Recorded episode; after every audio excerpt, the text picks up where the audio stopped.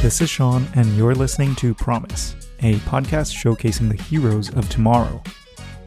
Every episode is an exploration on the idea of promise itself, whether that's the potential for success or the commitments we make to get there.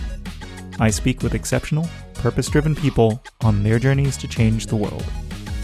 This week, I host Laura Johnson, founder of Strivin. Strivin is a community and platform out to make self development easier, whether that means through career progression or transition. Unlike our usual format, we first speak about the big transitions in Laura's life, how such changes shape us as humans, before diving into how Strivin helps others with these changes. A shout out to Jo McCatty, friend of the show and founding member of Strivin, for the introduction to Laura. Apologies for the audio quality in this episode, I was carrying a little bit of a cold, but I hope you enjoy my discussion with Laura Johnson nonetheless.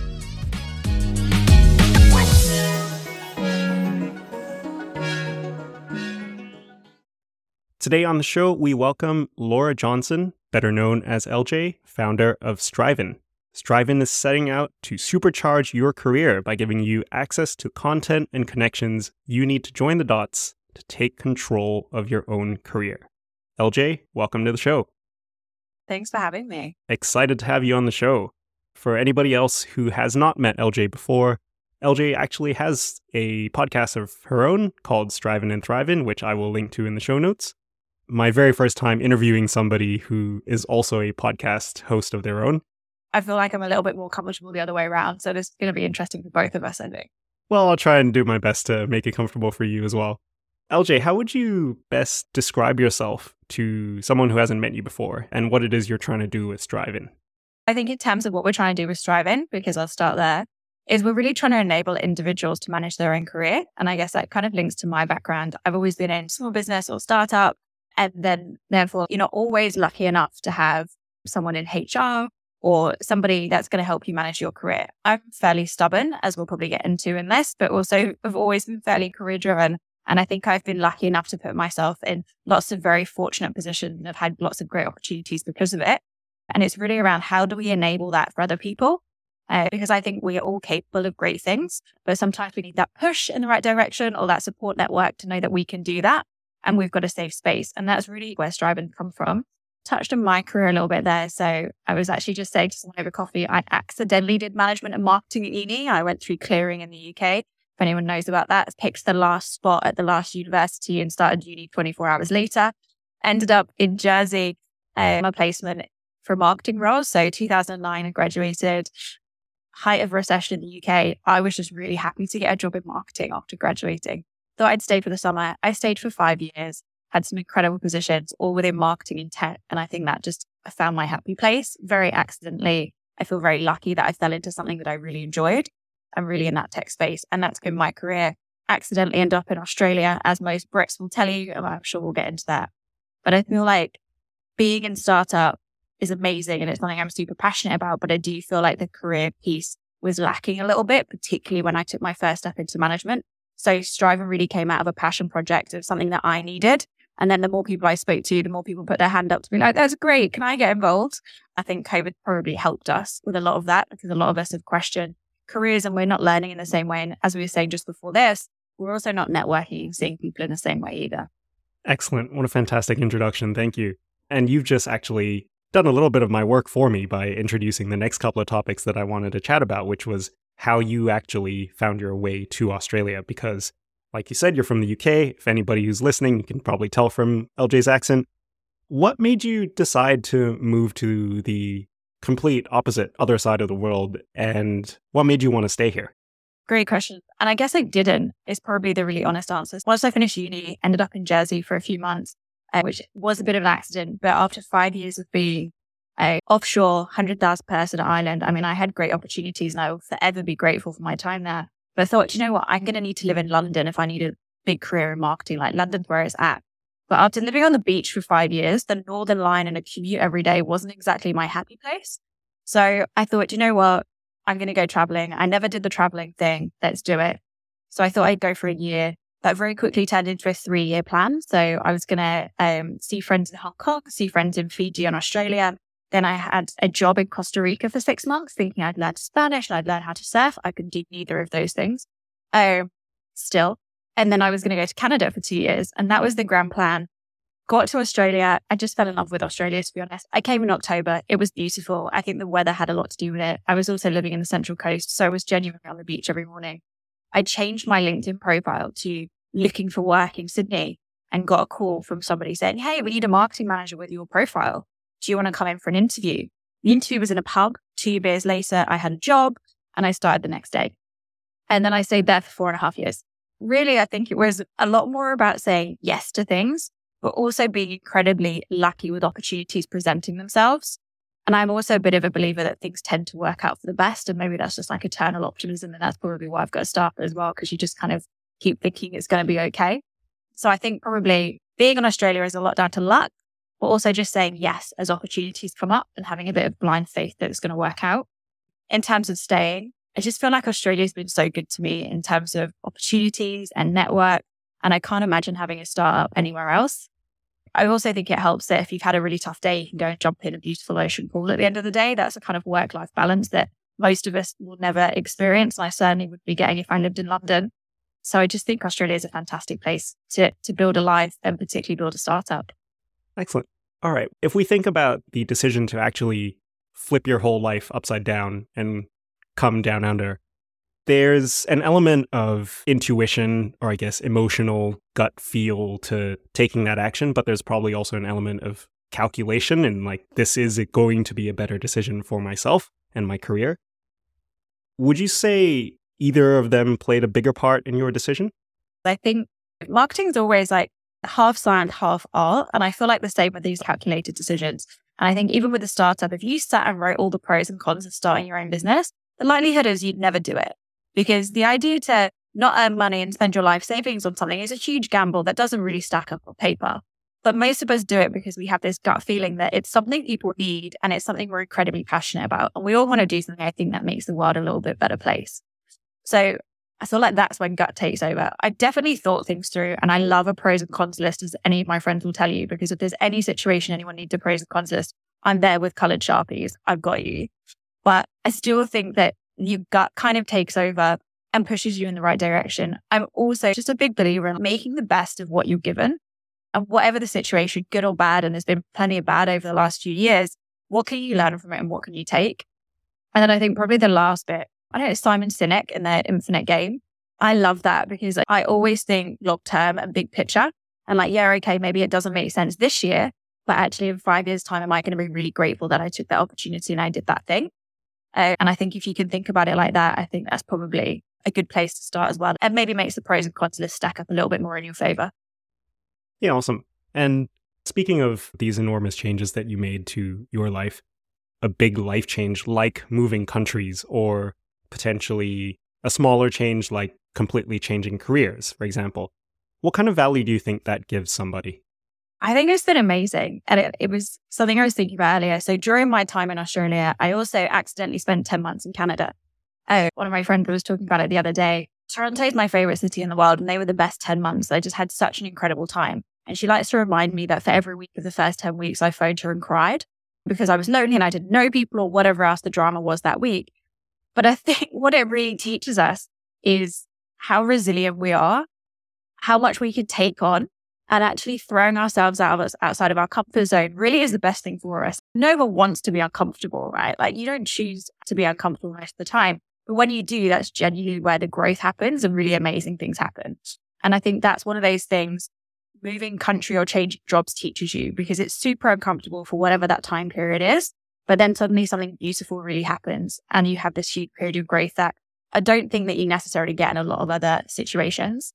I think the other thing with changing careers and changing country is that you tend to find your people along the way and you find those people that you really resonate with and have the same value set and want to continue that level of personal growth or professional growth, whichever way. I've definitely met some of my favorite people in random coffee shops, in random places and then when you start talking, you've both moved country and you've got all these different kind of similarities. It's, it's just a different connection. And I don't think you necessarily get if you've always stayed in the same role or the same town.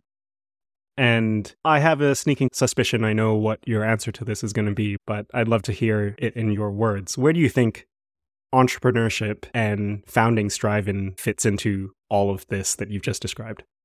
I always describe Strivin as a happy accident because it was one of those COVID things that I got pushed into. And I definitely didn't sit and think about it before, but I wouldn't change it for the world. So I think it was probably more my gut was like leading me in that direction rather than I sat and thought about it. But I can genuinely say I've learned more in the last two years than in any other job I'd ever have. And I'm sure that will continue to happen. I definitely made more mistakes. It's been an emotional roller coaster. There's been more tears in the last two years than any other period. And I'm sure that's not going to stop either. But the growth has been huge. And the people that I've met along the way have been incredible. Wonderful. Before we actually dive into how Strivin works and what it does and all that sort of jazz, one thing I'd love to cover with you is actually about the state of work and the future of work, especially given the current time that we find ourselves in, where there's a lot of conversations about how far will AI go in terms of being an assistant to us versus taking over the world, taking over our jobs, et cetera, et cetera, right? So if we think about even just the last three years since the pandemic has started, there's been enormous seismic shifts in terms of how somebody thinks about work, how we relate to our workplaces, people getting laid off or perhaps resigning of their own volition because they're expecting better conditions, etc. Thinking about digital nomads, golden visas in certain countries, for example. When we take all of these enormous fluctuations in work, what do you think people are really looking for out of work? And such a good question. I think people are really looking for purpose. I do feel like that's one of those words that's a little bit overused at the moment, a bit like resilience and wellness that we talk about. But I do think people are looking for purpose because I think the last few years, really for most people, have put a lot into perspective. As we were saying before, we spent a lot of time at home by ourselves, which gave us a lot of time to think that maybe we didn't have before. And I think that's one thing where you're kind of really forced to look inwards take a step back. You've got all this time to really think about what you want. And I think most people want to make an impact in some way, shape, or form. And then I think the other side is with all the shifts we've seen, mad hiring and everyone's getting paid crazy wages to redundancies and then this cycle that we're going through at the moment, nobody wants to feel like a number that's disposable. That's an awful feeling, particularly with the amount of time, cognitive and emotional energy we put into something. I think people want to feel like what they're doing is purposeful. And in even if it's one of those roles and that maybe, you know, you're not curing cancer and that's what someone always says to me about like, you know, put it into perspective. You still want to feel like you're making a difference, whatever that difference is. And I think that's one of those things like leadership has really come out because that's how you can make someone feel really important, even if, you know, their job isn't making this huge seismic shift in the world. How can we make people feel like they're still purposeful and they have impact no matter what's happening around them? Excellent.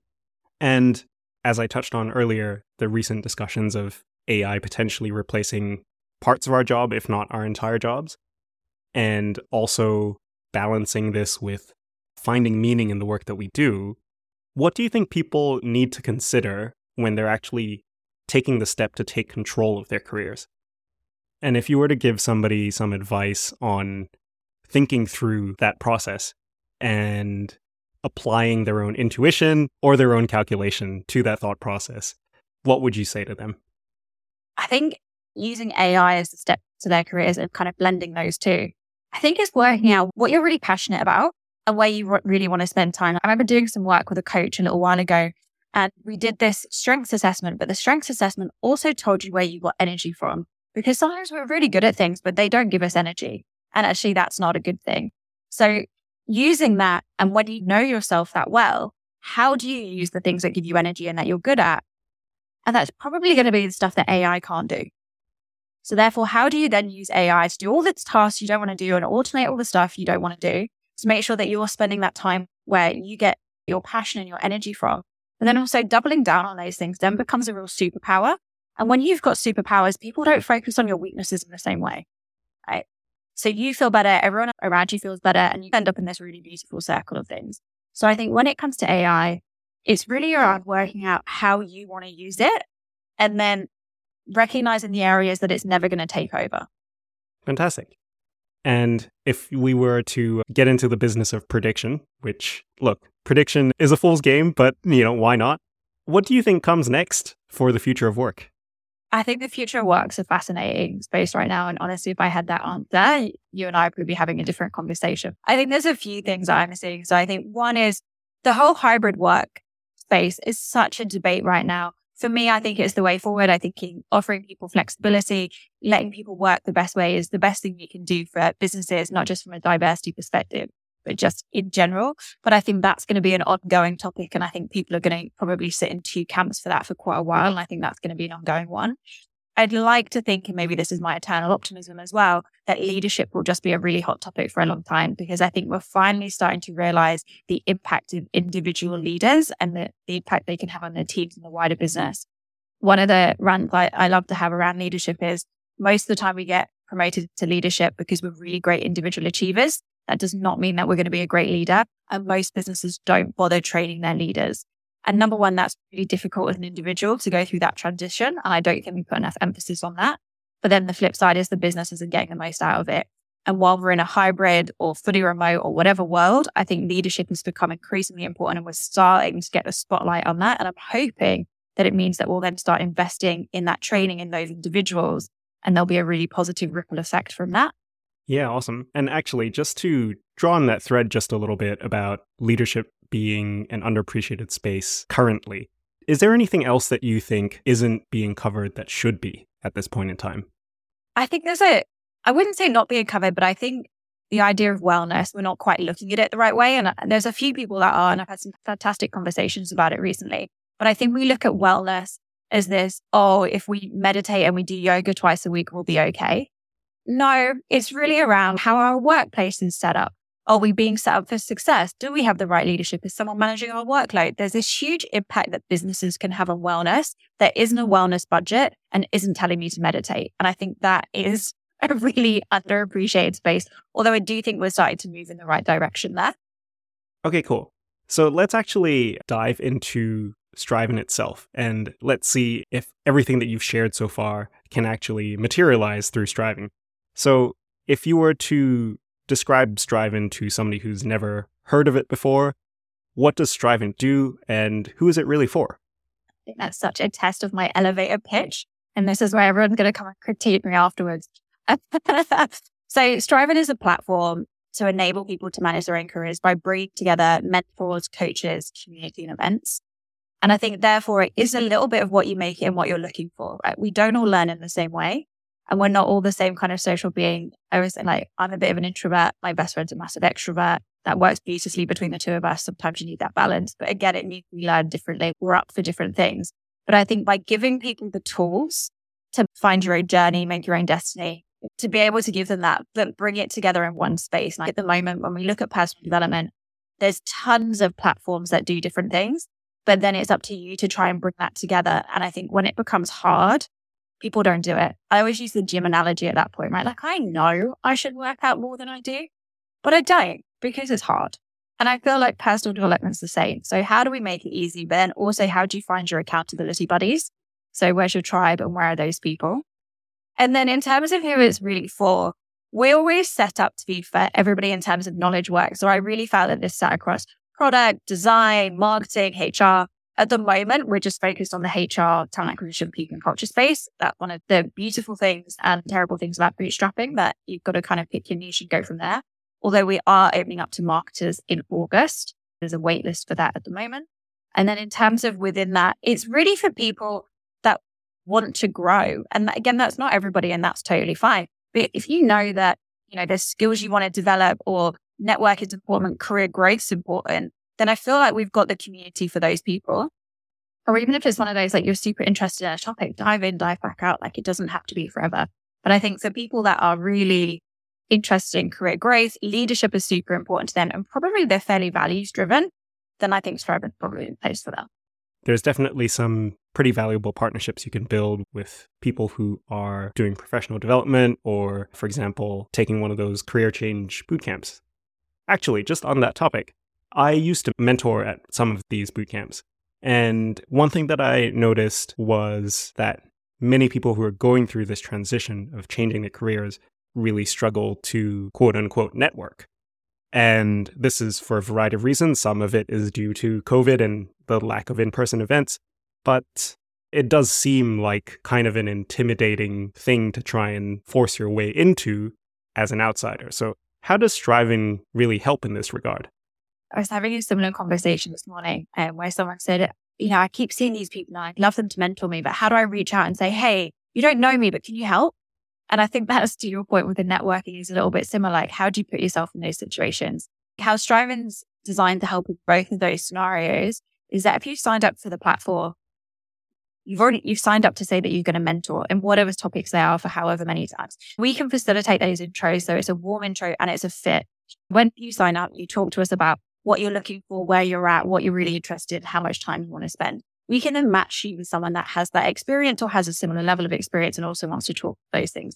If you go to reach out yourself, I think in your head, you say, oh, there's going to be a no. Like it's that default negative. This is scary. We're taking that bit away. So we're making it easier. We're enabling that connection. And I think to, to a certain extent, there's already a match there because we'll make sure that there's enough in common that there's a conversation to be had. Excellent. And just on the topic of mentors, then, one thing that I was very curious about was, at least from my personal experience, I learned how to shift careers in a world before COVID. And I mentored people trying to go through the same transition during COVID. And a lot of the learnings that I had from my experience didn't necessarily translate to a world where we all sat at home. Given that, as we discussed earlier, there have been all of these huge changes in how we approach work and deal with our professional lives over the last few years. Where do you think mentorship actually fits in, given past experiences don't necessarily translate to something that someone who's making this progress with their career might actually be facing in the current climate? Yeah, I think that's a fantastic question. I'll liken it to something again we were talking about earlier. So I was talking to another marketer. She didn't go to university marketing. I did. And we basically then had this big discussion about the fact that I don't know if it helped very much. I don't know if me doing a marketing degree actually helped me be a good marketer because a lot of the channels and a lot of the things we were taught were from 30, 40 years ago. But then I think the flip side of that is there's always going to be the base level theory that you're going to need to know no matter what job you're in. And yes, okay, the channels and the execution of that may have changed, but the basics will remain the same. So I think, yeah, okay, maybe in a mentor relationship. And you know what? Marketing's a great example of that, of how much that landscape's changed. But it's about being how you empathetically solve someone's problem and how you execute that has fundamentally changed. And maybe that's the bit your mentor can't give you. But I still think someone can help give you perspective and can help ask you questions. They might not have the answers. Maybe they would have had a few years ago. It's not going to be like, oh, yeah, do you know what, Sean? You should do this. I tried it. It worked. Off you go. But they'll ask you the right questions help point you in the right direction, make sure that you've thought through whatever you're doing because they have that lived experience of what's gone right and what's gone wrong. And they'll be able to ask you smart questions to point you in the right direction. So I think it's changed, but I still think the benefit is there. It's just maybe a slightly different kind of benefit or expectation. What do you think has been the greatest success story that's come out of Strivin? Greatest success story. I think I find that a little bit hard to answer, but I think what I have been told a lot recently. I've had quite a few people message me recently around the fact that somebody believed in them and they did at a point where no one else did. So they've attended a session, been given a piece of advice, or they've met someone who really just helped pump their tires a little bit, I think, or gave them the space and gave them time to talk through what was going through when they didn't have that anywhere else. And so that might not feel like a great success, and it's probably why I found it difficult to answer. But I do think that's huge because sometimes that's all we need. Because most of the time, I think that's the wonderful thing about coaching as a side point, is that we have the answers. We just don't know we have the answers and we can't quite get to them. So actually just being able to know that someone has time and someone wants to back you is sometimes all we need to, to make sure that we're successful or point us in the right direction. The power of being a first believer, hey? Okay, so that's more or less where Strivin is at the moment. One thing that is useful for our listeners to know is that you don't actually work on Strivin full time. You juggle that with uh, multiple other roles, actually. So, would you ever go into this full time? I would love to go into Strivin full time. But I think going back to the earlier point, it was a happy accident. So I was never in the financial position to do it full time, fortunately. I think at the point where you know, Strivin has the financial stability or I do personally, then absolutely. This was never created to try and sell something. I feel like Strivin's too much of things that I'm passionate about that I see this as my long term. And if I'm still doing Strivin in 10 years, then that's success to me. So, you know, to work on it full time would make me incredibly happy. But I also know I need to do that at the right time for the business. and not just because selfishly that's what I'd buy. Excellent. I love to hear an answer like that. You mentioned earlier that you're opening up to marketers in August. What are your next steps aside from that? Yeah, next steps is a great question. Um, and there's lots. So at the moment, we're raising a small pre seed round, and that's really to bring on somebody in a part time product role. We've got some incredible developers in Melbourne. They're fantastic. And I just want to be able to pay them to build out the rest of our prototype because we're on such a light MVP. So product is going to be a huge piece. Uh, building out or continue to build out what we've got for HR people and culture and talent because we've done a lot in the last couple of years, but there's a huge amount for us still to do. Mm-hmm. And then really taking those lessons and putting it into the marketing community and making sure that we don't make as many, or hopefully we don't make the same mistakes. I'm sure we'll still make plenty of mistakes. We don't make the same mistakes for the marketing community. We can grow that a bit quicker. Australia will remain the focus, I think, for probably the next year. I would then love to look at Canada. I also think the Canadian market is very similar to Australia, not just in terms of population, in terms of their split between resources and whole bunch of other stuff. So I think that would be kind of the short term one of the things is really just trying to bring more people with more expertise. Like being a single founder at the beginning is hard because you're trying to be good at everything and you're also trying to learn all these different things that you never know anything about. Like I have so much respect for product managers now. I've had to try and do the role. I am not a product manager and it's such a skill set. It's incredible. I do think it teaches you a lot of empathy being a single founder, but you also have to very quickly realize what you're not good at. And I think hiring for those roles will be invaluable to me personally, but also for Strivin to succeed and grow quicker than we have because it needs to be more than just me. And we have incredible people within the team that are volunteering and doing a few hours a week, but I would just love them for more than a few hours a week. So it sounds like there's definitely avenues for potential expansion in the very near future, especially if you close your pre seed round. As you think about scaling across Australia, building a name for yourself, and potentially growing into Canada as well, do you think there's any dream organizations that you would really, really love to partner with along the way? Yeah, I love this question. And yes, so many. Uh, we've actually just announced two partnerships recently, one with HiBob. And I love HiBob because I think they're one of the few HR tech companies that have done a really good job of brand and just be totally honest with who they are. It's also a fantastic piece of tech. They would have been on the dream list. So I'm incredibly grateful that they're one of our first partnerships. The other one is Havas People, which again do so many amazing things in that recruitment marketing space. And they bring such a different perspective that it's incredible being able to partner with them. And both of those businesses have this global footprint. So have all this data and all these amazing businesses that they bring with them and knowledge. I think there's other businesses similar to that. Beamer is a great example of different HR tech businesses that are doing fantastic things in their space. And then I think the other partnerships I'd look at is incredible coaches. And again, we've got a couple of amazing coaches that have been on this journey with us from day one, just really talking to us about content. And I think more people like that. I guess in terms of how you find them, I keep going back to values, but I think it's very much about people are always greater if we try and do this together than if any of us try to do it by ourselves. Wonderful. And just to riff off of that, if we were to fast forward, you mentioned earlier that if in 10 years you could still be working on Strivin, that would be dream come true for you. Well, what would the outcomes of 10 years of Strivin be like? If everything goes right for you, what do you think the world will look like? I would love it if people just knew that they could manage their own careers and their power is in their own hands. I think too often we give our power to other people. And actually, if we all knew we could do this and we had people that wanted to support us and people that want us to succeed, I think we'd all live in a better world of work. Maybe that's overly idealistic, but that's where I'm at.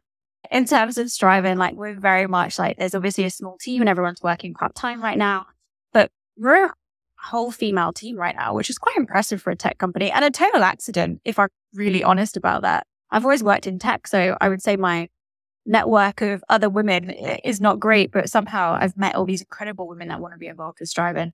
So I would love us to have a business with strong female leadership, be truly diverse and be truly remote. The team that we've got right now, we've got someone in Barbados, we've got someone in the UK, we've got someone here, but I think we're already starting to do that, but people are really building lives and work that work for them. And I think that's pretty incredible. And I would love to be able to say that very honestly as a business that that's what we enable. Incredible. And in order to be able to achieve all of those things that you want to achieve with Strive and, and with the world, what do you think you personally need to do to get all of us on that same journey with you? Yeah, so much. I have learned so much about myself over the last few years, and some of it is very confronting. I think probably the biggest lesson over those last few years and one I need to take forward is getting out of your own way. I think we can all definitely suffer from self doubt and imposter syndrome. And, you know, why me? Why do I think I can do this? And all those things. And I'm sure most founders will tell you the same thing, particularly female founders, to be honest. And I think Strivin would be in a much better place if I'd managed to get out of my own way a bit quicker. There's a book called Founder Brand. And I would have told you at the start of Strivin, I would love everybody in the world to know about Strivin and I'd be happy for no one to know about me. And I think the issue with that and the benefit of books like Founder Brand makes you realize that to begin with, it is you and you have to put yourself out there. And that isn't about you. It's about your business and what you're trying to achieve. And if you can detach it from being about you and you can attach it to that bigger purpose, it's a lot easier to deal with. So I think that will be my continual battle for a while. And it's, it's probably the same for a lot of people. And then I think, um, just on that, it's just this consistent test and learn. I don't think there's going to be a day that goes by in these next 10 years where I don't learn something. And there's going to be lots of hard days. So I think it's just being able to look after yourself to be able to navigate that. Excellent. All right. LJ, thank you so much for this conversation. I think that was a wonderful way to wrap up with a few lessons that you've learned about how you're going to approach all of this. The last thing that I'll get you to do is to share any social media or contact info in case perhaps someone might want to jump in on your pre seed round, or perhaps there are others who want to take advantage of the networking and connection opportunities that Strivin might offer. Yeah, thank you so much for this. I really appreciate it. In terms of social, so strivin.io, so website, head over there and you can check things out. If you want to connect with me on LinkedIn, please do. Always welcome to have a chat with people, particularly if people are trying to navigate where they're at in their careers. And then Strivin has recently entered the world of Instagram. So we are at, at Join Strivin on Instagram. And then we've also got uh, YouTube as well. So Join Strivin on YouTube. And that's got lots of our recordings from different webinars and events that we've had going on as well. Wonderful. LJ, thank you once again. That's it for today's episode of Promise. Be sure to subscribe to get the weekly episodes on your favorite podcast platform. Do you think you or someone you know would have ideas worth sharing? Send me an email to sean at promise.fm. Otherwise, subscribe and stay tuned to learn from tomorrow's heroes when what we've got is promise.